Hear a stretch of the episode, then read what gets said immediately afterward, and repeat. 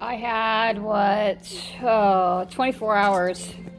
Actually, let's say he had 24 hours. Snorio hasn't puked in 24 hours. And I told a friend on the phone, I was like, hey, he hasn't puked in 24 hours. So this plain chicken is probably helping. I'm feeding just small portions twice a day. And lo and behold, I literally get his chicken ready. A little bit ago, I go out in the living room, there's puke all over the floor. He's literally puked almost every day, except for a couple of days in between.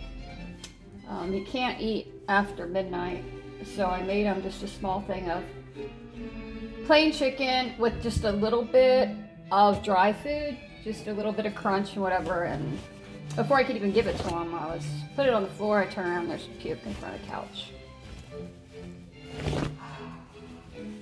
I'm not feeling good about this at all. I've never had this before with any of the fur kids, the dogs. So I'm not feeling good about it. I'm personally not feeling well. I'm dealing with worsening of pain. Like right now, the meds and the Tylenol is just completely just, I'm burning through it fast, as I said. The more pain you go through, the more you need. Your body burns through it, to help with the pain. But I'm glad I'm home for the night, take my meds, and after I'm done, just run a vacuum and that, do a little bit of wash, and going to sleep, just laying down. I'm probably freaking out like a light.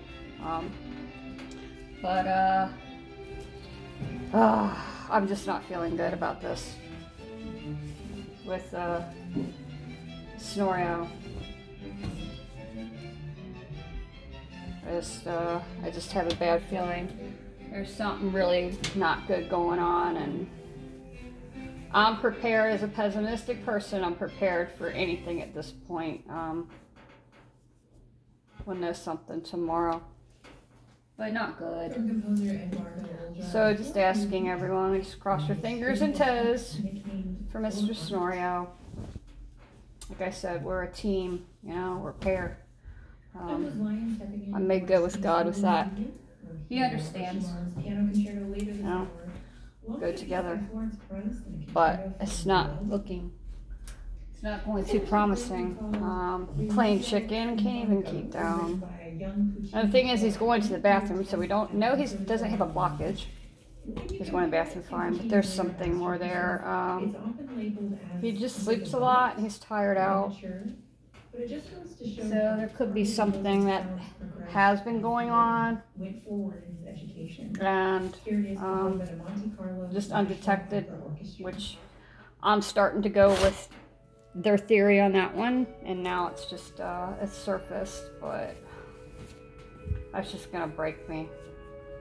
I'm still trying to process this stuff with Blue. That's just been a month, and then this. So I don't know. If it was asking though, I do have just to hit it on all cylinders, so to speak, before I finish stuff and lay down for the evening. I do have a friend who extra set of keys in that, and if I need help, and they've been helping, and you always gotta have somebody have an extra set of keys in case you need it, and they understand my directives in that when you get to that point. So I'm already, and I did podcast about this, I'm already well ahead of that. And everything's been updated with my specialist, hospital specialist today, and they enter that all in the system, all the paperwork and that, and they scan it. So everything is, I was way ahead on that. But I appreciate for this asking. But right now I'm really worried about Snorio more than myself. I think that's okay to be that way. I'd be that way with human kids,